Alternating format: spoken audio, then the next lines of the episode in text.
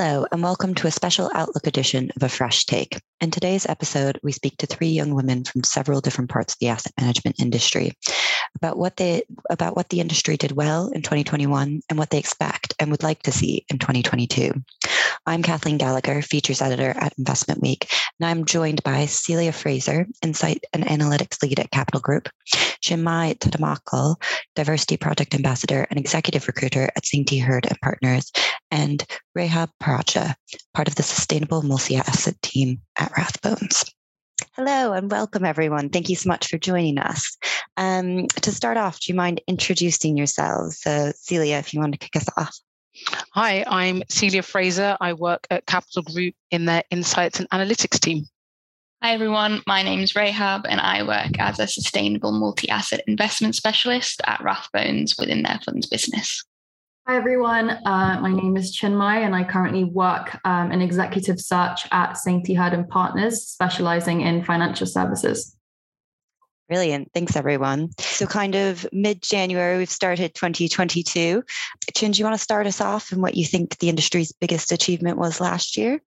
Sure. Um, I mean, I feel like it's been a pretty good ride for asset managers. There was nothing really sort of seismic to worry about. So most asset managers made good money. Um, I would say it was almost like a bounce back and relief kind of year after sort of 2020. You know, 2020 was very much a fear of the unknown.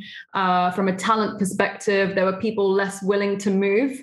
Um, you know, if you if you told people back in 2019 that we were going to be interviewing over Zoom, then people would think it was pretty bizarre because there was a emphasis on meeting in person. But I think at the end of the day, you know, no matter how uncertain the industry is, talent is always required. Um, this meant that roles had changed. We'd had to adapt. But what we'd realized is that Zoom really worked. And in 2021, actually, we saw the benefit of that because the flexibility that Zoom had provided meant that asset managers now had a wider pool of talent to hire from. Um, I think there was definitely sort of a rapid growth in ESG funds, but most importantly, I think what was very, very impressive was you know the industry's approach to D&I. Uh, we all know that D&I has been something that we've always spoken about, preached about, uh, but I think the transparency and the raw honesty that we had heard from some of our industry leaders had almost done a snowball effect, and we'd see some rapid change. You know, for years, I think the diversity aspect had always been there. We'd been always open to hiring diverse talent, but we neglected the I in D&I, and that was the inclusivity. So when we'd heard from you know, people like Gavin Lewis at BlackRock, um, Justin Onuekwusi from Legal and General, um, you know, their raw honesty on their experiences in the past. We saw a very powerful campaign called the I Am movement. And what that led to was, you know, putting words into action. And we saw the 100 Black Interns program. Now we know that that did really well because it's now the, um, I think it's the 10,000 Black Interns. And we've rolled that across the industry. And, you know, all the asset managers that had been involved were very positive about that. It was a very positive approach. And um, I think we'd seen some really good results from that. So I think that was very impressive. Yeah, that's brilliant. Some some great points there. Celia, what about you? What was kind of top of mind for you for last year?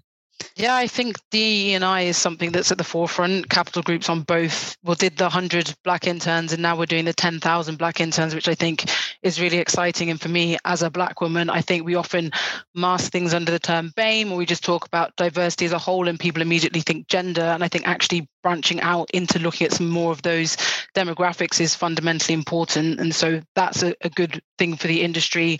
I think the adapted, just adapting to the changes, I think we then took on hybrid working.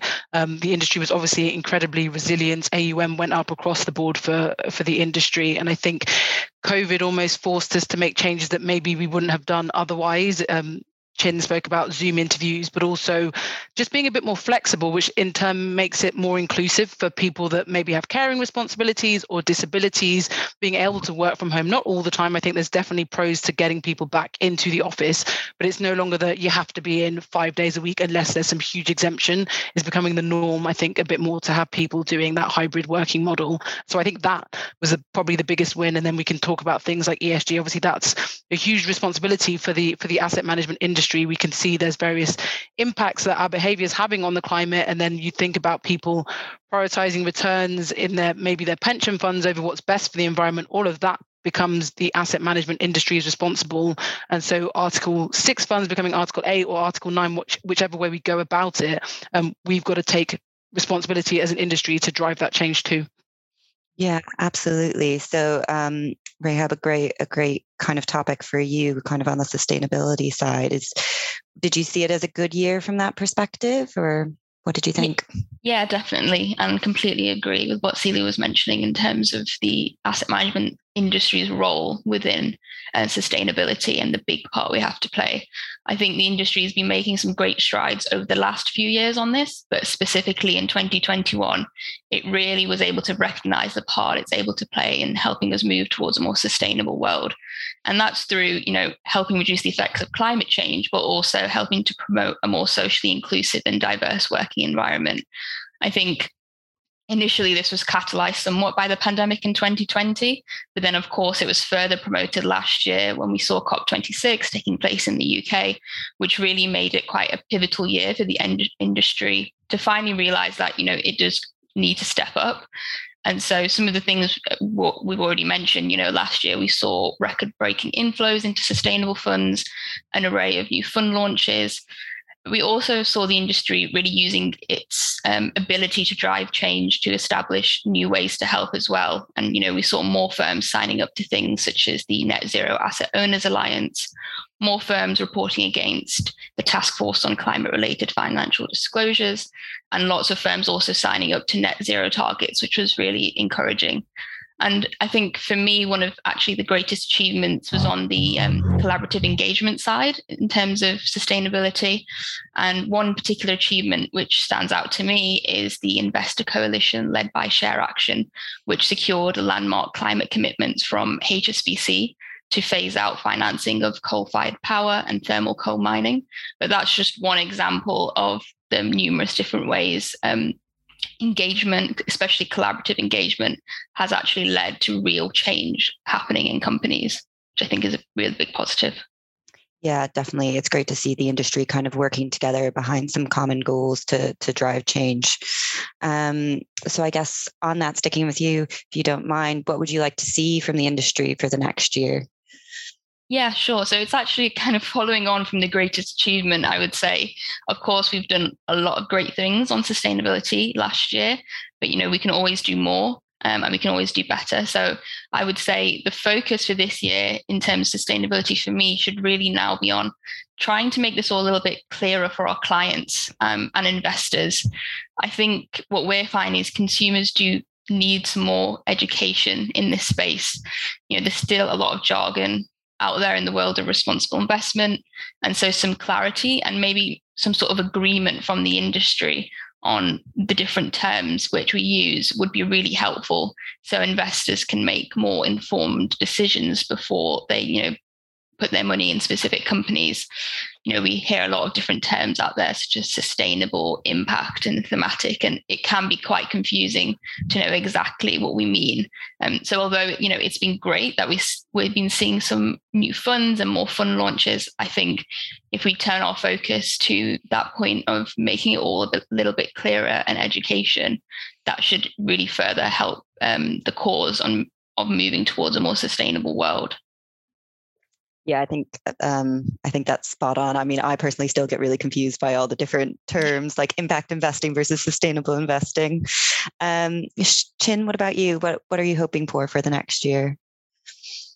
Um, I think personally, seeing the city vibrant again. Um, I know I think a return to work, some some sort of normality. I think 2021 has been a lot better than 2020 in terms of that. But I think there's nothing better, you know, nothing better than actually meeting with clients again, um, you know, meeting people again and actually having those industry events again where you get to meet in person, you know, that real buzz that the city had before. It'd be really nice to see that come back. Um, I think what also would be good is I think we need to bring some agility into talent management. It's very evident that the industry has now changed. We are working in a hybrid model. So, in terms of communication, I think there needs to be sort of some change around that, perhaps upskilling current talent that we do have. Uh, we're seeing a lot more different roles. And as opposed to sort of bringing in new people who might not know the culture as well, we've got a lot of existing talent that we need to retain. And by upskilling them, um, I think you're really having a very strong culture within the firm. Um, I don't know, I think consolidation of ESG funds, but um, that, that's that's what I would say. Definitely uh, be we all hope for a little bit more normality for the year really don't we? Um, celia what about you I think leveraging the power of technology and analytics, mm. I think you can't afford not to be data literate anymore in asset management. And people automatically think to maybe how you build portfolios and funds, but actually there's analytics everywhere, whether it's customer and client behavior, whether it's in your marketing, whether it's in how you make sure you've got the right products for your clients. I think we're still doing we're, we're moving in the right direction but i think in terms of utilizing what's out there now if you think about machine learning and ai there's so much in that space but it could almost be going back and starting the journey, I think a lot of people make decisions based on what they think they know. Mm-hmm. And then you mm. spin up quite a simple report, and actually it's very different to what they thought was happening. So I think there's a whole spectrum of analytics that can be performed. And no matter where you are, I think you've got to be, if you're not starting now, you're probably a bit behind, but there's obviously room for that exponential ability to upskill both the associates that you already have, but then in the market, again, to Chin's point, making sure the talent out there, you've got people coming out with engineering or computer science backgrounds, but also people that maybe studied pure finance or accounting that you think more number crunching, but even now they're already in, they're coding, they're using R, they're using Python. I think that skill set, having the industry utilize the ability there to just we can now go through billions of rows of data, whereas before that just wasn't possible. So I think that's also something that the industry um, should should be looking to drive through in in 2022. Yeah, definitely. And you can kind of see how some of all or all of this kind of intertwines because more data and the ability to go through data that will help ESG and kind of define all those different elements that we've talked about. Um, definitely. Kind of- I think if you think about all the data points that are out there on ESG, I think people often mistake data for information. We have a wealth of data, but what do we actually do with it? Are we being able to mine it effectively so we can then draw out those insights whether it's internally or for clients or for stakeholders. Um, data then ties into DE&I as well. I think over in the US where it's mandated that we have to collect it actually in the UK we're still quite far behind. Um, a lot of asset managers haven't even begun the journey to collecting any kind of data. And so when we're it's almost a bit hypocritical if we're then speaking to people about what their data looks like when we don't know internally. Um, and actually, Capital Group has made great strides again there to start collecting that information and reporting on it because I think um, it's important. It's equally important internally as well as what our stakeholders, our investors, um, who we invest with, what their what their kind of spread of diversity looks like. Mm-hmm. So just to add on to that, actually, um, um, from a from a talent perspective, I think we are moving in the right direction. Obviously, like we've spoken about with the um, 1,000 Black interns, etc. And there's always been a big push on gender, but I think you know a group that's often been neglected. Uh, but I can see that there has been a real push this year. But hopefully, um, sorry, last year, but this year we can see more of is returners to work.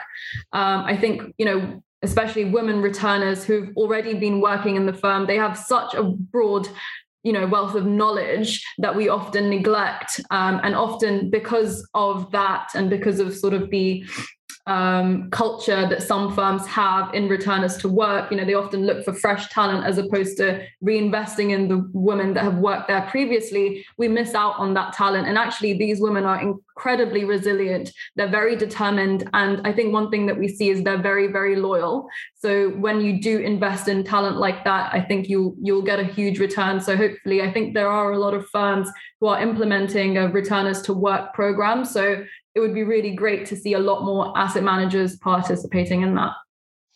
And I think that's where hybrid working as well has an advantage because mm. before, maybe if that person wasn't in the office five days a week doing the nine till five or whatever, it was typically much longer in, in asset management. But whatever that standard day looks like, it would be immediately noticeable. Now, if you've got people in the office three days working flexi hours, suddenly it's a lot more easy. It's easier for people, whether it's women returning to work or those with caring responsibilities, whatever that may be. Um, I think again that's one of the huge pros of hybrid working. And again, I said it took us a while to get here, but actually COVID kind of kicked us a bit further um, forward, and I think that that's only a good thing. Yeah, definitely. Some great points there. And it is, you know, I've seen kind of um, a few of my friends are uh, kind of coming back to work now, and um, they are finding it like not as challenging because of that hybrid model lends itself to to kind of still taking care of children. Um, so, kind of moving more onto markets, Beha, what do you kind of think uh, might be one of the biggest impacts to the markets this year? Sure. So I think it's pretty impossible to start this conversation without discussing central bank policy and inflation, which is, of course, kind of dominated the the market so far this year in the first few weeks. We've definitely seen that having a big impact. Um, but one thing that I wanted to talk about, which I think will be quite interesting for 2022, and is something maybe investors should be thinking about, is you know what does the new normal look like, kind of post COVID? And we spoke a little bit about it in terms of you know we we would all really like to see a bit more normality in our day to day lives, but this is also going to probably have quite a big impact on companies and how they're performing, and so in turn have a big impact on markets as well. Um, in terms of you know the new normal i think everyone has very different opinions on what that might be but there's as a team we've been discussing a lot of this and different questions such as you know will testing be here to stay for travel? You know will we continue to work from home as we spoke about or will people want to go back into the office and socialize? You know is our renewed emphasis on health and well-being here to stay um, and then, of course, there's all the trends that the pandemic seems to have accelerated, for example, towards um, digital and interacting socially in new ways. You know, we've seen Facebook rebrand itself to Meta, which is, and, you know, there's been a lot of conversations around that. And, you know, what does socializing look like in the future?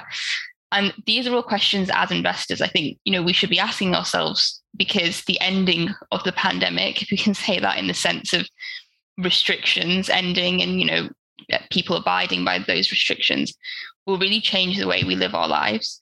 And these new consumer habits will therefore have a long-term um, you know, effect on which companies do well. You know, as a team, we've been speaking about, you know, companies such as Pret, for example, you know, they have all their coffee branches in the city. If we do see work from home here to stay, you know how will their business model need to change? And it's just little things like that that we've been discussing to understand you know out of the companies we hold are there any areas that could get affected by this kind of new normal of covid I think yeah. that's completely relevant. The city, obviously, the, it relies on footfall. A lot of the, the companies rely on people being in the city. And whilst it might be good for the people that can work from home to have that flexibility, say that averages out at about 60%, that's a 40% loss for the companies that are relying on having people in the city. So I think seeing how COVID pans out, I mean, we're still we're still in it, and nobody's quite sure what, the, what where we're going to go next. And I think the other thing is obviously Brexit, which we've not spoken about yet. Um, we've seen the supply chain issues that have been hit. I think we've seen companies going under. There's the energy crisis at the moment, where obviously that's the bills are skyrocketing. What do we do there? When does the government perhaps intervene? I think those are a couple.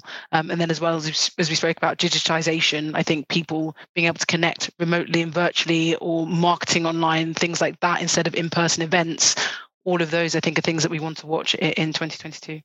Mm-hmm. Yeah, and kind of kind of building on that, I think you know you mentioned the um, Celia mentioned the supply chain issues. I think what's quite interesting is you know the ways different countries have been approaching covid now. And it seems to be you know at the start everyone was quite bought, bought in on lockdowns. And i think you know there's been a bit of divergence there. So um, you know for example china seems to still be pursuing more of a zero covid policy which of course if they continue to lock down whole provinces after a handful of cases that could lead to further supply chain issues. And also china is you know a big driver of global growth. So if they continue down this path we could actually see that having an impact on the growth side as well. So i think it'll be interesting this year to see you know do countries kind of change the way they've been approaching this in terms of strategy um, and you know which areas kind of globally will will benefit and which may not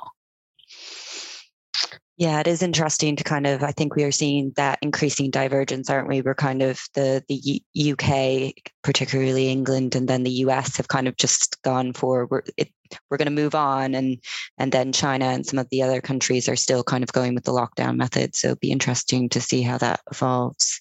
Chin, do you think anything else in particular might impact the markets or the industry in general? I think they've both hit the nail on the head, definitely, and the industry experts have. So Brilliant. Well, kind of more from a recruitment perspective, then, um, what for young people considering a career in asset management, we've talked a lot about a lot of interesting aspects of it um, hybrid working, diversity and inclusion, ESG. Um, what's one tip you would give to people considering a career? Sure. Um, I think to be brutally honest, uh, listen, it's it's an industry where there's a lot of regulations and it's you know it, it's a role where the industry is also quite tight knit so if you do a good job you, are going to be known for doing a pretty good job. Uh, but at the end of the day you're you know you're managing other people's money. So there is a lot of scrutiny there as well. And i think it's really important for young people to be aware of that. Um, it, it's a very rewarding career but if you are not someone with resilience determination. You know you need to show up. You need to put in the time. You need to go out there and seek mentors and take initiative. Um, and if that's if that's something that is appealing to you then you're going to do great and you're going to have a very excellent reputation in the market.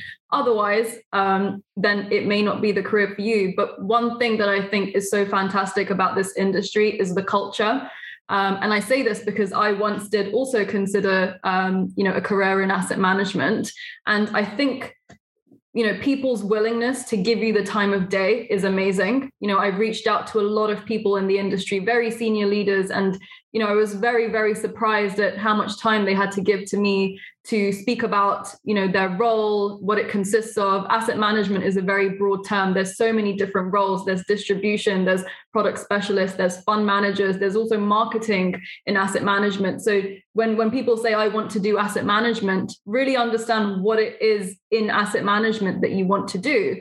Um, there's so many fantastic um, you know resources out there. The skills workshop led by rachel green at naveen is a fantastic resource. She's done such a great job of setting up webinars with so many um, different firms so that people can have an understanding of the industry what kind of roles are out there. So have a look at that. Do not be afraid to pick up the phone. Build your presence on linkedin and most importantly ask questions uh, because the culture is, is is really fantastic and people are always willing to help yeah, I think what you were saying there, especially because people often think asset management and they purely think about managing the money, whereas actually the breadth of the roles in the industry is huge. So if you think about how many people in these global firms actually manage money, it's a fraction. Then you've got legal, you've got compliance, you've got marketing, you've got sales, you've got product. I mean, the list is endless. And I think people often think you need to jump straight out of finance and then into asset management as I mentioned before, you've got people coming from computer science, you've got people coming from design, the legal aspect of things. I think that's one of the most exciting things for me is that you can come into the industry and then you can kind of move around. Like you don't have to be pigeonholed into one area. Of course, you get the people that only ever want to come in to manage the money. But actually, I think in terms of the growth and the breadth of the industry, I think that's probably one of the most exciting things for a young person thinking about asset management. Like really think about what you want to do because I think especially with different skill sets. Some people think, oh, I must have to be able to crunch the numbers. You might be brilliant in design. Get them in front of the web design team, things like that, events that happen in the industry all the time. I think that's what I, just to, to elaborate on Chin's point, I think there's so many different roles out there. People don't necessarily consider it when they hear asset management, they just think money management. It's not like that. Yeah, I think building on that, I completely agree with both of you guys. I think when I actually joined the asset management graduate program at HSBC Asset Management, one of the great things was is that it was rotational. So we got to do four rotations around the business. So, you know, I spent six months in sales, six months in product, six months in risk, and then also six months in investment. And what I found was very similar to what um, both the other women on the podcast have been saying is that a lot of people would always tell me, you know, of course, you're going to end up being a fund manager. That was the route that was kind of put into my head at quite a young age um, when I joined the, gra- the graduate program initially. But really, through that program, I was able to figure out actually what area do I want to be in. And so initially, you know, I ended up in product and now I do have more of an investment focused role. But that was something that I was able to figure out throughout time. So I think I definitely agree, you know, don't let yourself be pigeonholed and really explore all the different options you have because there are a lot of different options out there. And I also think it's having that openness to learn, like you said, and being open to that change, because I think there's a lot of pressure on young people where they, you know, they think, right, so I'm entered, I'm entering the industry, I have to be a fund manager, you know, or I have to do this. And it's it's like, no, don't, like you said, don't pigeonhole yourself. You have to go where your strengths are because ultimately don't go for the name and don't do it you know out of like an ego thing when you want to do a particular role because you think it's going to sound nice. Do it because that's where your strengths lie and that's what you enjoy doing. And the name and the reputation and everything else will follow from that when you do something you're very passionate about and something that you're very good at. Yeah and just kind of on that, I think probably um, Chin and Celia might be able to speak um, a little bit about what is available, maybe perhaps more than me. But one of the other tips I was going to say is get experience if you can.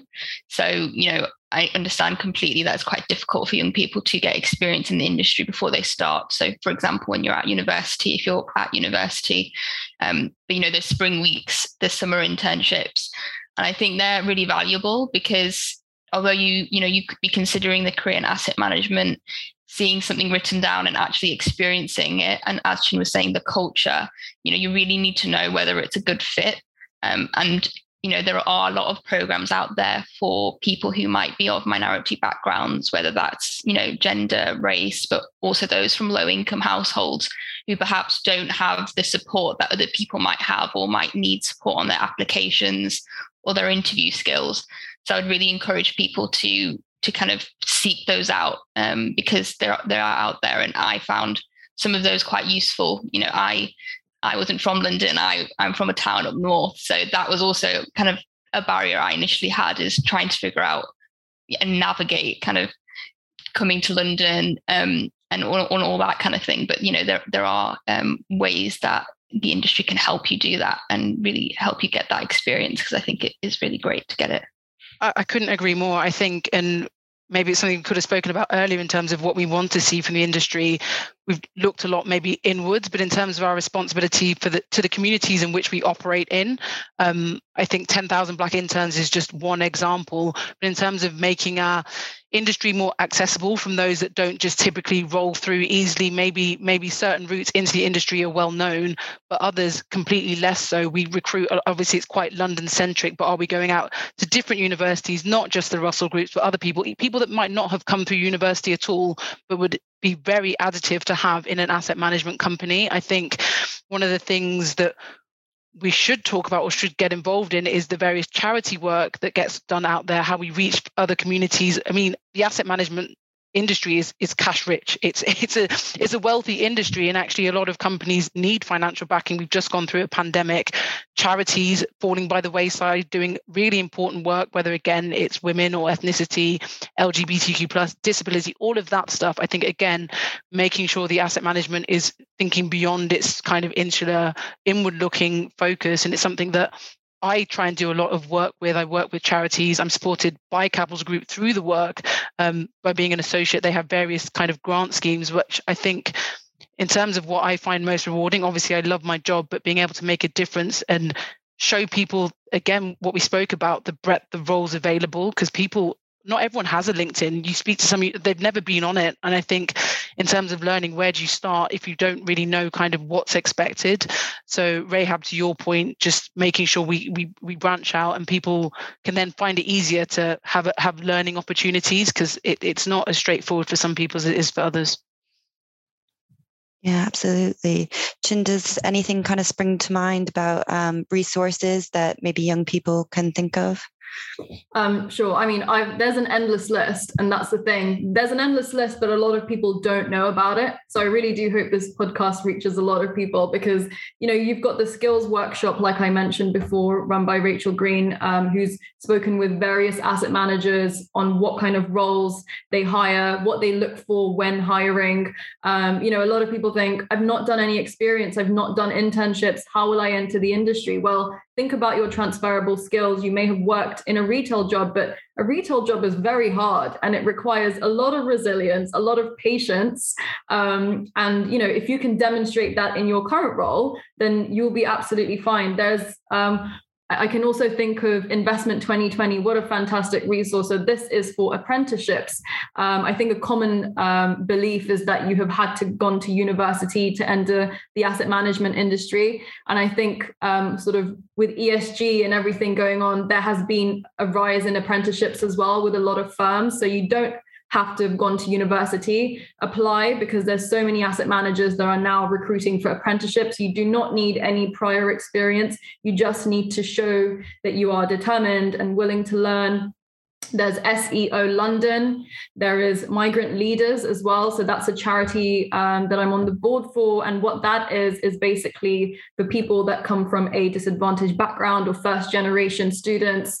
Um, and it's and it will link you up with mentors. So, you know, one of the problems is that we actually some people actually have no idea what the industry does. They don't know where to begin. They don't know where the applications are. We think, you know, we may be lucky enough to know these things, but some people don't. And what this does is provides them with mentors who can then guide them, you know, be very consultative and, you know, analyze that person and think, actually, I really see you in a product specialist role, or actually, you've got such fantastic people skills. I think you'd be great in a distribution role. And sometimes what we really need is that guidance the last thing that I would say, and I will keep going on about this, is please build your presence on LinkedIn. It's literally free, um, and it's you have access to all these fantastic people in the industry, and all you need to do is one message. And what's the worst that could happen? They may not reply because they're busy, but that's all that that will be. And if you message people enough, not pestering them, but you know, out of general curiosity, then there will be someone out there that is willing to help. Um, so that is the advice that I would give. I think that's brilliant. A lot of great resources there and some kind of easy, actionable ones, just like building a LinkedIn profile. Um, well, I think that's been a really interesting discussion, a lovely kind of way to end. Um, we've kind of gone internally on what the industry can do and outward more focused. Um, so thank you guys all so much. Thank you. Thank you. Thanks, Kathleen.